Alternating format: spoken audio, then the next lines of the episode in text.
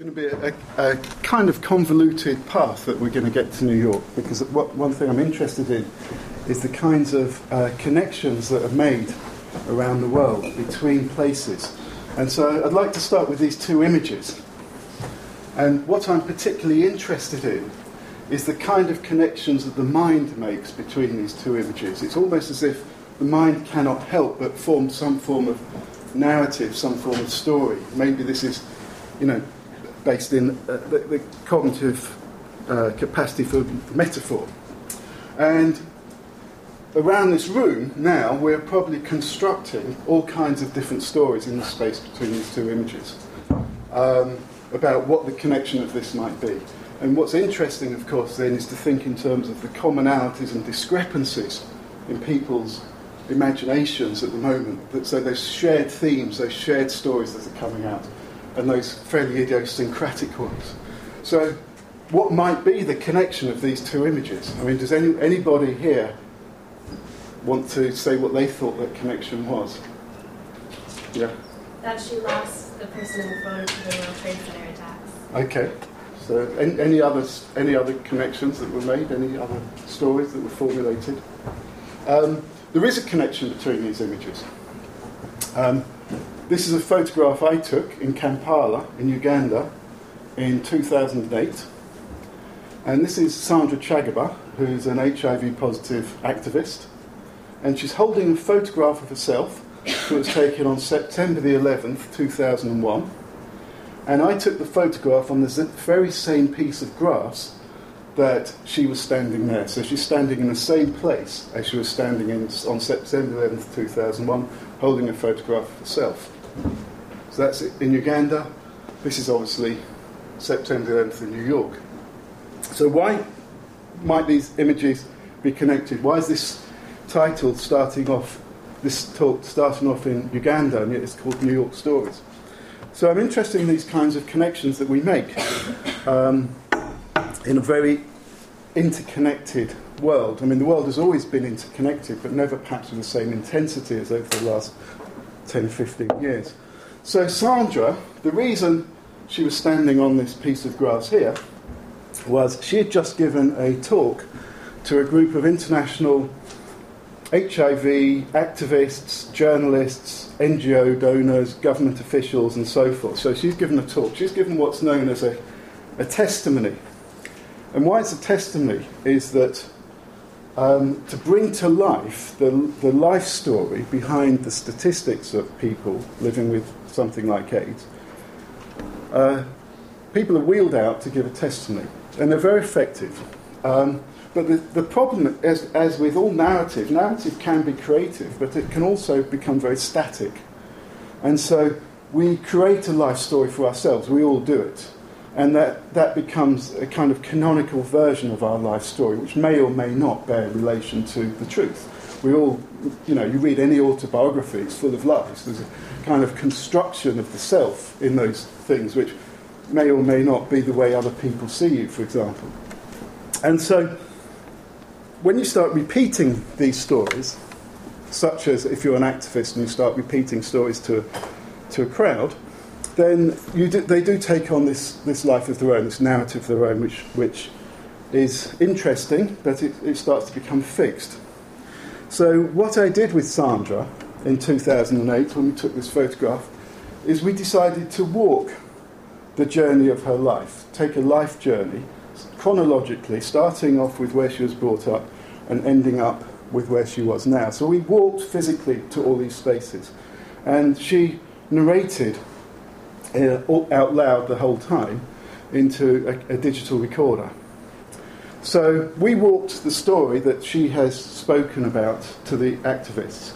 And so this is where the story starts. This is the Nile Hotel um, in, in Kampala.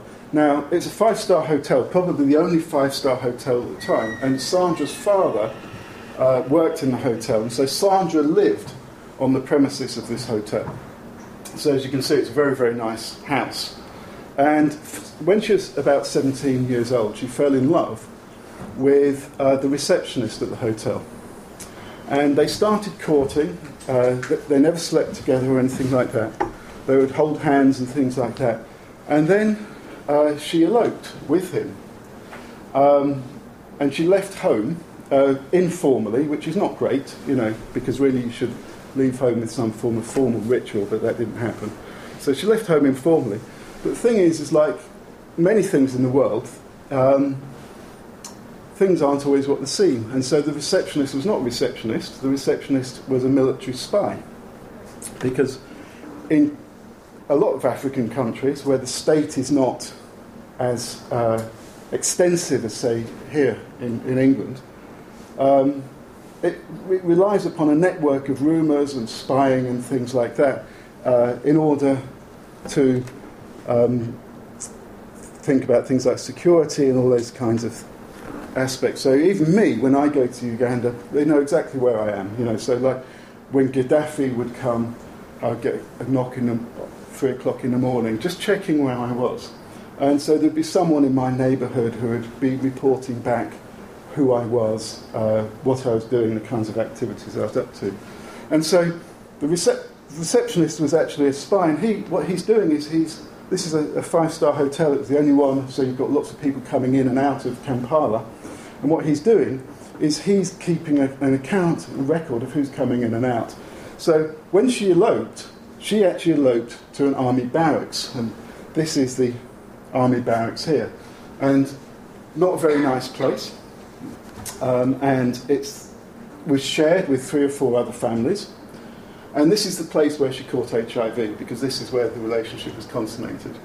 And Sandra was not happy at all living under the military in the military barracks or conditions. So her and her boyfriend moved out to a local area. So you can see it's a slum area. People are cooking outside. There's not much electricity or water in this area. And this is where they started a family. Sandra had a young daughter. And um, life was good. And this is basically the testimony that she's giving to, to the donors uh, that, uh, at, the, um, at, the, at the meeting um, that we're walking. So one day she is cooking outside, and her boyfriend runs past and goes straight into the bedroom without greeting her, without saying hello or anything. She turns around, she goes into the bedroom, and she sees him and she says, What's wrong? And she said, he says, I've just been diagnosed with HIV. Um, again, there's a kind of interesting connection there in terms of world events because when Museveni, the current leader of Uganda, overthrew the previous regime, he was backed in part by Castro and he was backed in part by Gaddafi. And then he had to hold on to a country with basically a, a group of Bush, Bush guerrillas. And so his soldiers were sent to Cuba uh, for advanced military training in order to allow this. Now, as you probably all know, Cuba's got an amazing medical system. And so when they arrived, all the soldiers were given tests, and they found that one in three of the soldiers were HIV positive. So this is the mid 80s we're talking about now. So one in three were HIV positive, and Museveni, who was very loyal to his soldiers, um, saw this as a, a thing that they needed help with, and this is why one reason why in Uganda has been uh, much more positive than many many countries in, in its treatment, much more forward looking, and the infection rates have gone down, or in many places they've gone up, etc. etc. So, what happened is that the boyfriend, as part of these routine testings in the military, had gone for a test and found out as HIV positive. Eight weeks later, the boyfriend is dead. This is the bed in which he died, or rather, this is not the bed he died. The bed he died in was bed nine, but um, there was a family there, and me and Sandra didn't want to disturb them, so we took a photograph of bed eight. So now you have Sandra, who's living in a slum. She's got no work, she's got a young child, and she's now got no support, uh, financial support or, or anything. And the family of the boyfriend then come to take away the young child, Zam. And this was, as you can imagine, this is extraordinarily traumatic for Sandra. Um, and looking back on it now, she can see the rationale why the family took the child away, but that didn't make it any less or any easier emotionally. So the child is taken away. And so here we are on September the 11th, and she's given this life story to people. We've tried to open it up through our walk. And um, she hasn't seen her child now for five or six years. And so this is the story she's given. And she comes out of the, of the room in the hotel where the conference was happening. She comes out onto this piece of grass and she turns left. And somebody else, a young woman from New York who's a journalist, comes out of the other door and turns right and they bump into each other. So Emily was one of the organisers of the conference. And Sandra, Emily says to Sandra, she says, thanks very much for that, um, you know, that very moving testimony of your life. Um, when, when I come back next year, uh, let's see if we can get your daughter back. I really hope you can get your daughter back. Um, because, of course, Sandra hasn't seen her since she was a baby. And um, Sandra says to Emily, Thanks very much, but you probably, this is probably the last time you'll see me. And Emily says, Why? And Sandra says, It's because uh, I've had some very bad news. My CD4 cell count is down to, um, down to 12. Um, I've lost 30 kilograms. Um, the doctor thinks that I probably won't have much longer. And they, they depart. Now, this has happened, if you remember, on September the 11th, 2001. Now, this has happened around 11 o'clock in the morning, Uganda time. So, September 11th here hasn't happened yet because it's about an eight hour time difference. And so, like 11 in the morning would be like 3 in the morning, New York time. So, eight hours later, slightly less than eight hours later, this happens. The planes hit the World Trade Center. Now, it transpires, and Sandra was telling me, that Emily's parents live near the World Trade Center. Um, I later find out that it wasn't that her parents lived near the World Trade Center. Emily's father works in the North Tower. And so Emily is now suddenly frantic, and she's in the same existential space between life and death that Sandra's existing. So we think of life as being, you know, in Western context, as being, you know, death is something that happens in old age and so forth, um, and that, you know, there's things like the contingency of this are not really part of our of, of our uh, everyday experiences. But suddenly, now, Emily, from thinking of a life of security and certainty, is suddenly in the same existential space as Sandra. And the thing is, is it would be difficult enough in those days to make a phone call across Kampala because Kampala, I think, uh, Uganda has the lowest amount of landlines of any country anywhere in the world, I believe. And it was, you know, when I tried to make a phone call, it's almost impossible to make a phone call just across the city. To make a phone call on September the 11th, 2001, an international phone call to find out if your father's alive or not was almost impossible. So Emily is distraught. And some of the other women who are part of this conference, some of the Ugandan Af- women, they start chanting and praying for Emily's uh, parents. Um, the next day, it transpires that the father, I think, has gone to the gym that morning and so was not in the World Trade Center on that day, and so the father's alive. Um, so Emily then finds Sandra, tracks her down, and says to Sandra, um, God has spared the life of my parents. Because God has saved their life, they have a duty to save someone else's life. And so they don't know this yet, but they're going to pay for your medications. To put this in perspective, antiretroviral medications, which are the medications that were developed in the kind of late 90s, uh, and effectively remove traces of the virus in the blood, and so, it, you know, um, things aren't resolved yet, but it seems as though you can now live a, a, a normal lifespan uh, on, on antiretroviral medications.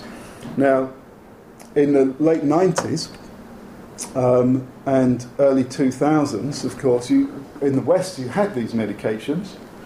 So, what that meant is that people living in places like Uganda were aware of this cure, as it were, that existed in the West, that they weren't um, allowed access to because of their nationality or their economic status or their, their ethnicity. Um, and so there's a strange duality that's going on there in terms of the different possible lives one could have lived. In that, if the contingency of birth had been different, Sandra would have access to medications. And so on this day of September the 11th, 2001, um, she would be thinking of a life of health rather than anticipating her death. And so this is the idea we can't think of experience as anything pure. We can only think of life experiences in relation to the, all the other possible life experiences we could have lived. And so, again, the imagination is coming in there. You can imagine a life of health and security elsewhere in the world, but because of your national identity, your, your, maybe your imagination can transcend those borders, but your body can't. And so, to put this in perspective, medications at this time were 800,000 shillings a month, and even an eminent professor like Marcus Banks probably would have only earned 200,000 shillings a month. And so it's four times the entire salary of a professor in order to get medications. So it's basically medications are out of reach for everybody. And again, this is not an innocent price uh, because various countries, including India and Brazil, said they would manufacture medications at cost price, you know, roughly about 60p a day, um, which would make them affordable. But, you know, governments, international drug companies, and so forth wanted to maintain their price. So they come together and they fight this in the, in the courts. And so it may, basically means that people all around the world, many people are dying uh, at this time in knowledge of these medications that are kept at a price uh, which is reinforced by uh, a kind of global political agenda.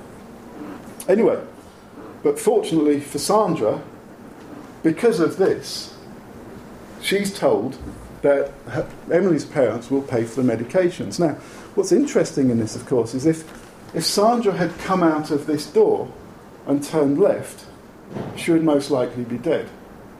If Emily had come out of the other door and turned right, Sandra would most likely be dead. If this had not happened, Sandra would be most likely dead. And so, what we're looking at here is levels of contingency, which I don't think we've really addressed very well in anthropology. The kinds of contingencies that shape our lives. So, we're born with the capacity to live many, many different lives, but we only end up living one. I mean, this is something that Clifford Geertz has written about. And those lives are shaped by society and politics and other things, but they're also shaped by the actions we take in the world.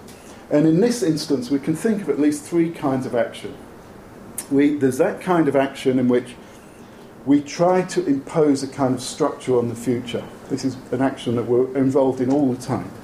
So, the unknowability or contingency of the future, we try to impose a structure on it. And it can be from something simple, trivial, like whatever you're going to eat for dinner tonight. You know, so in order to, if I'm going to cook uh, pasta, then I have to go to this shop and I have to go to this shop to get the vegetables in this shop. So you're kind of imposing a structure, or it can be a much bigger structure about one's career, one's life trajectory, one's relationships, etc., etc., in which you're trying to shape the contingency of the future through your actions. There's a kind of rational choice, rational decision making process going on. If I need pasta, I need to do this, this, and this. Um, then there's another kind of action, which is equally prevalent, where we just act without consciously necessarily thinking about it. And ma- ma- many actions in our everyday life are like this. And then retrospectively, we might try to rationalize those thoughts. So you know, you find yourself in this situation, you think, how the fuck did I get here? And then you think back and it's like, okay, uh, that happened, and this happened, and I was unhappy because of that, and that's probably why I ended up doing. And then, ret- so it's a, it's a similar kind of structure, only retrospectively you're trying to impose a rationality on the world. And this has been written about a lot in, in uh, philosophy, of course, you know, from Kierkegaard's notions that life is something that's lived forward but understood backwards, or William James's idea that things like truth and perception, or even Merleau-Ponty, you know, perception is not co- coter- reality and truth are not coterminous with the moment. They always is- exist further on. Is the idea, so that we can think of this moment here as having a certain reality, uh, and we have a perception of it. But then, if I go outside and I get run over um, by a bus, suddenly this moment is infused with a kind of when you remember it, it's infused with, infused with tragedy. And then you find out, actually, I wasn't run over by a bus, it was a bicycle and I'm fine, I've just got a slight bruise. And then again, the, that perception, that reality has changed. This is the idea that truth and perception don't exist in the moment, they always exist in, in, in some future state. Um, so, what happens here is also a third kind of action where you turn right or you turn left, and this has radical, radical consequences for your life. If you turn right, you die. If you turn left, you live. And these are the kinds of actions that we're doing every day as well. So that our, our lives are shaped by these. But again, it's something we haven't really theorized very much in anthropology how these kinds of contingent actions that have radical consequences for our existence um, take place and how they work. So, this is Sandra. So now we're seeing what the, a connection might be. Um, so, this is 2008. I took this photograph. In 2010, on March the 22nd, I'm in Dizzy's Diner on 9th Street and 8th Avenue in Brooklyn. And I'm there because I've tracked Emily down and I'm waiting for her. And she turns up and she's just had a new baby. So, this is Emily. And I say, I tell Sandra, I tell Emily Sandra's story and narrative. Because what I was interested in was if narrative is as fluid as we've been saying, then what is Emily's interpretation of these events? Because we know that things like memory is unstable, right down to the proteins and molecules in the brain. Every time you access a memory, it becomes unstable, it becomes labile, even so called kind of long term embodied memories, and it gets repatterned into the brain in a new emotional context. In the example I just gave, for example, of me being run over, that memory gets repatterned in a different emotional context, in that case of tragedy and then of relief, or perhaps relief. Um, so, um, memory is unstable, so I'm very interested in this. And Emily says, Well, I don't even believe in God. Uh, so, what's happening there? Why, why has Sandra said that? Is it the contingency of that, of those events, that she's having to ascribe a kind of fate or religiosity to? Is she trying to impose some kind of meaning on, that, on, that, on the contingency uh, by appealing to God? Um, is that what we're doing also in, in anthropology a lot of the time? Are we trying to impose certain kinds of meanings on very contingent events? So Emily said, uh, I don't even believe in God. And she says, But you know what's interesting? And she says, I've never told anybody this, but those African women that were singing and chanting, I think they did something. I think, I think their chanting worked. So maybe Emily's also reaching out for some kind of explanation to make the contingency not contingent but necessary, to make it something that is um, that has a, an explanation. And she says, and, and Emily says, and also I don't think we met on that piece of grass. I remember it was on the dining table, so that she sat next to me on the dining table, and so again we can see kind of an instability of memory there. And then so you've got these two con- conflicting narratives, but at the level of a kind of structural, in a kind of Levi Straussian mythical way, the, the structure is remains. so that in the way that Levi Strauss you know, would substitute one thing for another in a different way, but the structure remains, you have meeting at the, the contingency of sitting next to each other on the dining table is the same as bumping into each other. So structure is the same, but they're remembering it differently. And then, a, of course, there's my interpretation. I purposefully have not gone back to my transcripts of, of, of, my, of either Sandra or Emily, because this narrative that I'm telling you is now taking on its own life. So we've got these three narratives circulating around these events. Um, so now that we're in, now that we're in New York, um, I want to take a, a, a journey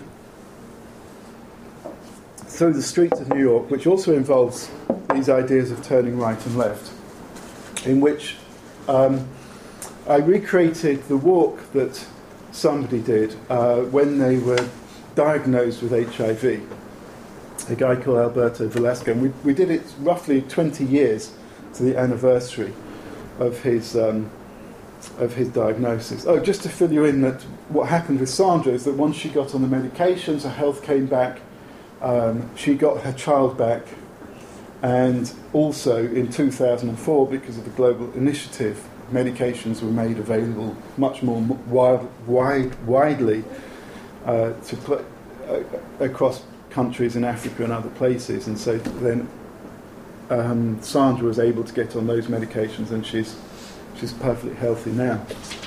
Um, so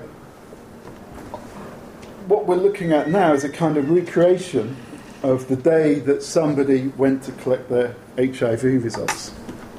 Um, and we, we walked this journey three, t- three, on three separate occasions, and we used three different ways of th- three different kind of media in order to document this journey. So it's me Alberto, and we filmed it once as a kind of uh, point of view thing. So it's if that person is doing the walk. We documented it in photographs, uh, in which he then was speaking out loud his thoughts, and then um, I, f- I think the third one was when I filmed him um, and, and his actions. So we, we walk this journey three times. Now, just to give you an idea, um, Alberto lives down here on this street here, and the HIV clinic is up there on 29th and 9th Avenue. So we've got to go from here to there. Now, as we start the walk, um, Alberto, the one I'm going to show is the photographic version. Alberto is narrating out loud his thoughts and emotions as we are going. And so there's a kind of duality there because he's trying to think about how he felt on that day. So the kinds of emotions and think and thoughts he was having, but it also is a reflection upon that day from the point of the present. Because there is no pure access to the past in that way. And so what, what it's playing upon is, is again, this, this, this idea of a kind of instability of memory. And as, as we leave this building, so now we're leaving Alberto's building, if you can imagine, if you're taking an HIV test, mostly, most times there's a two week gap. You can have it shorter, but in these days you couldn't have it shorter. But still today, uh, even on the NHS, you would get two, normally get a two week gap. So basically, you go in, you have your blood taken, it's tested for antibodies and things, and then two weeks later, you get the results. And so it's a very, very, very strange two weeks in which you're living as a liminal being with these radically different futures. Basically, one of life, and in this era, one of death. Uh, and you don't know which of these futures you're going to live. And at some level, that future is kind of determined in your body, not fully determined, but you know, whatever your body, whether you're carrying the virus or not, that's there, but you don't know which of those alternatives is going to play out. And then two weeks later, you get the phone call, and the clinic says, "Ah, oh, your results are in. Can you come and collect them at at 1.30. Um, and so they won't give you the results over the phone because you have to receive them in person with a counsellor. Um, so this is the situation that me and Alberto are now working on. So as he's walking to the clinic, we go to the subway station at the end of his road. And then we get off at 23rd Street and 8th Avenue. We get out at 23rd, and then we start walking to 9th Avenue and 23rd. Now, as he's speaking out, he is describing the kinds of emotions he felt on that day, the kinds of bargains he was trying to make. Uh, because of this, Alberto was gay, and because of the attachment of sin to homosexuality, he was no longer a, a devout believer in God. But he said, you know, oh, he still had a Catholic heritage. He was part Mexican, and uh, his grandfather was an American Indian, and both his parents were Mexican, but he was brought up in California. So he, he was brought up in a Catholic environment, and so as we're walking, he's trying to make a bargain with the Virgin Mary. Uh, if, if I'm not HIV positive, I'll do this, I'll do that, I'll do this. In certain moments, he's walking and he is convinced he's going to be HIV positive. In other moments, he's not. There's fear, there's all kinds of emotions mixed up, so there's a very broad assemblage of emotions that he's experiencing as he's walking down. So we get down to 23rd and 9th, and if you remember, it's on the clinic's on like the 29th, and because of the way in which um, uh, this kind of rational grid-like structure of New York, which came from a map that was drawn by a surveyor called John Randel in 1811, in which he imposed this grid structure and all roads were numbered. Um, as we're getting closer to the clinic, of course, it's 23, 24, 25, 26, until we get to the clinic. Now, as we approach the clinic for the first time, Alberto breaks down and starts crying and says, uh, This is too difficult for me. And I say, well, let's, let's, let's, let's finish it here. And Alberto says, no, it's really important that we go through with this. He says, because on the day I was actually diagnosed, I purposefully came on my own, even though I was advised to come with somebody else, because I thought if, I'm, if I am HIV positive, I've got to live with it and cope with it on my own. And so I want to start that process. So Alberto says we, go, we need to go through with it. And so we get closer to the entrance and we go in and here's the reception and there's basically four rooms on the ground floor and one room says um, antenatal clinic another says travel clinic another says something else and one doesn't have any sign at all on there's no indication what that room is for and that is the waiting room uh, for people who are coming to collect their results from an HIV test and that's this room here and as we looked into this room we didn't go in. Alberto looks and he says, that, that was me 20 years ago. Those people that are in there, that's, that was me 20 years ago. And he says, but in, it's very interesting how the demographic has changed because, of course, when he went, it was mostly gay men that were being diagnosed. And now it's a, it's a much broader set of people. Um, so Alberto sits down in the waiting room um, he goes in to see the counsellor. He's told the news that he's HIV positive. He doesn't really understand it, can't process it, um, which is very common medical diagnosis. Um, and then she advises him that he should go to a, a, a information and counselling session where people who've just been new, newly diagnosed go to go and get support and help. So he leaves the clinic and he starts walking back down to 9th Avenue and 23rd Street. And now, of course, the, the kinds of thoughts and inner dialogues that he, he that are going on in his mind are very different because now he is HIV positive. And so he's thinking, well, who should I tell? You know, who needs to know? Who, who wants to know? Who, should, who, who won't want to know? Should I tell my parents or not? He decides he's not going to tell his parents. Um, is thinks about suicide. You know, should I, you know, should I c- commit suicide? Is, is that, is that some, you know, have I got anything to live for? Uh, what, what's the future going to hold? Different set of emotions. And we go along, and on our walk, we go into this sushi place on the corner of 8th and 23rd. And the reason is, is that on the actual day that Alberto got diagnosed, he went, by the time he'd reached this sushi bar, he just wanted to deaden all the emotions. And so he went in and he sat and he just drank sake. Didn't eat. And this is Alberto here.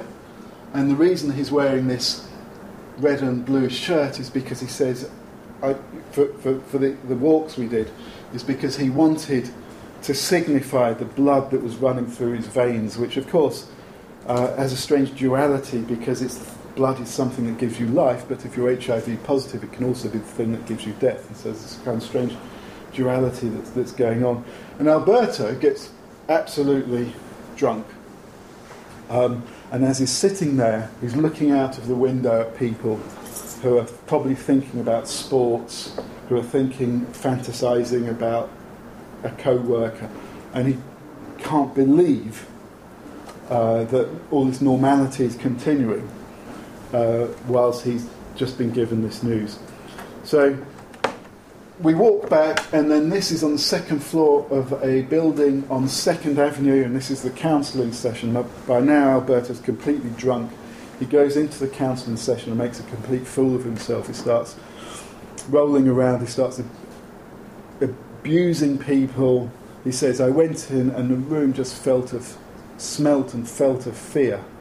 And I said, I'm not going to live with this disease. I'm not going to die from this disease. Not meaning he wasn't going to die, but he was not going to live a, a death already. I'm going to live with this disease. And then he stumbles out. And he carries on down Second Avenue until he gets back home. So, what I'm interested in in this then is the kinds of um, how social spaces, all social spaces, are mediated by realms of inner dialogue and um, thought and expression, these very complex amalgams of memory and emotion. And so I'd like to sh- show this photograph which places us not just beyond the limits of anthropological knowing, but the limits of science itself. And I have a very simple question about this photograph, which is going to place us beyond the limits of human understanding.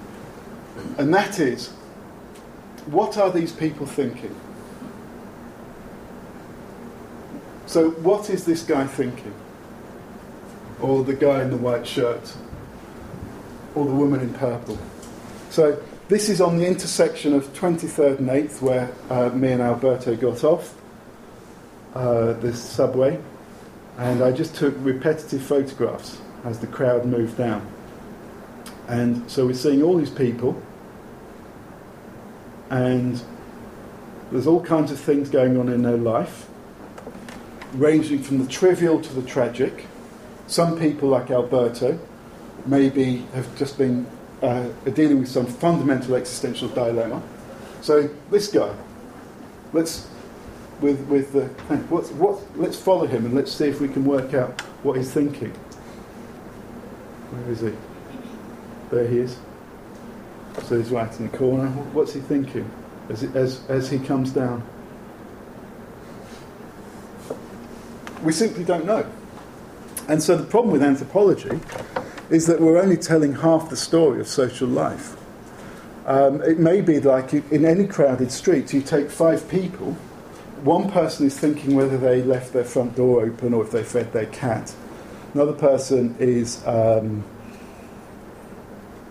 watching other people in the streets, another person.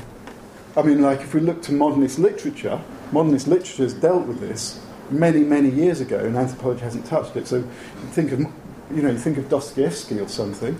Raskolnikov in Crime and Punishment literally has murder on his mind as he's walking around St. Petersburg looking for somebody to murder. So maybe some of these people have murder on their mind. And so I went back to New York because uh, I got some funding to track down all the people I worked with who thought they were going to die when I was doing my PhD in the 90s and to find out what, what had happened to them. And um, as I was there, I started off doing this experimental project on inner dialogue that was kind of inspired by modernist literature. And what I did is I divided the city up into different zones. So, like cafes, bridges, streets, squares, places where I thought were interesting in terms of the kinds of thought that you have in those places. So, the rhythm of walking down the street, when you've got stimulation, you know, you're hearing a police siren, um, you're seeing people, you're trying to avoid people. The, actual structure of consciousness and thought is very different than, say, for example, if you're sitting in a peaceful square watching, watching the birds and the fountains and things like that.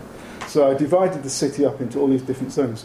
And um, I would collect these inner dialogues from random strangers because what I was particularly interested in is the way in which cities were presented to each other as strangers.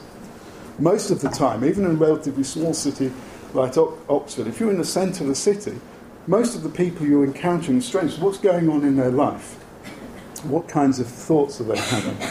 And um, so, for example, in this um, scene here, um, what I did is I would, I would stand up one part of the city. In this case, it was Broadway in Houston. And as people walked towards me, I'd say, Excuse me, can, you, can I ask you a quick question? and usually they would say yes, because as we know, a question is one of the ways in which you can intervene into somebody else's social life. So it's allowed. You can ask them, What's the time? or How do I get here? or etc., etc. And I said, It might seem like a bit of a strange question. Uh, but can I ask what you were thinking before I stopped you? And um, they would tell me what they were thinking, and I'd, and I'd, ex- I'd, I'd explain the project briefly and say, This may seem like an even stranger question, uh, but can I put a microphone on you? And you just speak out the stream of your thoughts and consciousness, doing whatever you're going to do anyway. And I was really surprised about the amount of people who said yes, and I collected 100. And so some of these are can be in 20 minutes long, some can be an hour, two hours. One guy did it for three days, he really got into it. Okay, so I'll just wrap up with a few comments. Um, so, obviously, there's no objective, independent access to consciousness. There's no way of looking inside somebody's head. Uh, so, there's no way of actually finding out what people are thinking. And these are obviously subject to self censorship, they're highly performative, um, but nevertheless, we are getting a glimpse into the kinds of thinking and being that happens in social, any social spaces. Um, now, there's a number of other interesting aspects that we can start thinking about then if we think about this material, use this, this material. One is this the idea that our lived experience of the world is a, you know like if, if I think about myself now, the emotions I'm feeling, you know, maybe I'm feeling slightly tired because of I didn't sleep well last night. It's not true, by the way. Just thinking, and then maybe I'm taking a driving test tomorrow, so I'm anxious about that. But I'm also excited because uh, I'm going to theatre tonight. Uh, I'm thinking back to something that happened a couple of days ago. Um, plus all the perception, the smells, the sounds, you know, everybody's faces and attention. That is my being. Then to translate that into some kind of linear narrative is a huge reduction.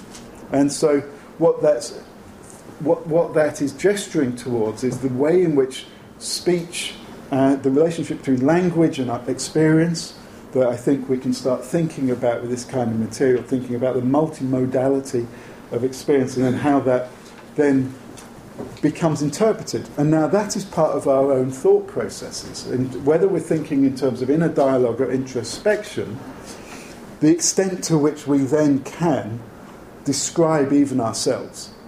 Now, the other thing that's coming up in me is that what's very obvious is that we're not even in control of our own thoughts. So we have, in the first example, you have Meredith, walking along, and she's got this piece of news about the, uh, a friend of hers who's been diagnosed with cancer, and that's consuming her being. Um, and then she's thinking about going to Staples. She needs to buy a Staples stationery store. And then she looks over and she goes, Oh, that used to be a great place to watch people. And she turns into Broadway and sees all the people and thinks, What's this? Um, so that her, her, her thought is constantly moving through all these kinds of trajectories.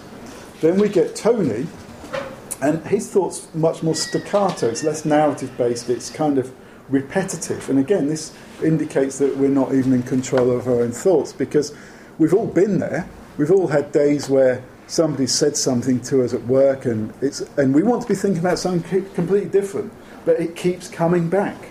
We don't want to be thinking about that. We want to be thinking about something different, but it keeps coming back and it keeps coming back.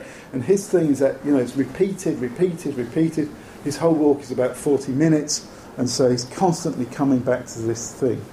Now, the third one, Jim, uh, the doctor from Manchester, we're always in the world, but we dwell in it or in different ways. And so he's dwelling much more in terms of a, a direct interaction with the city when he's making observations about the people he's going walking by, he's trying to understand them. He makes observations about the, the, the architecture. Later on, a taxi goes by and it's playing the Beatles and it's playing Hard Day's Night. And uh, he goes, Oh, I remember going to see that as an undergraduate in Birmingham. And he says, Who, who, who did I go? Who did I go with? He goes, uh, 1964. R- R- Robert Reed. I went with Robert Reed. And suddenly he's thinking about Robert Reed and what happened to Robert Reed and the fact that he hadn't seen him for 40 years. And so he's walking along Chinatown in New York thinking about Birmingham in 1964. And then in the last one, the cafe one, again, I don't know what the hell's going on in there because he seems to me because one thing I was interested in, I wanted to remain faithful to the idea of not knowing anything about these people, about the fact they were strangers. So I didn't ask them any information other what's your name, how old are you, what do you do, and uh, so I didn't want to know anything else. Um, and um, he's, he seems to be animating this discussion between these two people. You know, he's sitting in the cafe and he's saying she doesn't love him and he does, and you know, all this kind of stuff. So, what we're l- looking at is all these different kinds of thought. Now, it's not as if these thoughts are attached to these persons. These thoughts are all our thoughts. We all have days where our thinking is quite narrative based. You know, when we're constructing a story, uh, we have days when we have flashbacks. Uh, we have days where crap is going on and we want to be, and it's just re- repeti- repetitively um, coming back into our mind and we, we want to put it out. So we're all these people in different contexts. Um, and I think as anthropologists, unless we get to grips with this, how can we make claims about anything in social life if we're not prepared to put ourselves in peril and venture beneath the kind of uh, the, the, performative surfaces? Um, and I think I'll probably, it's probably my time, so I'll leave it there.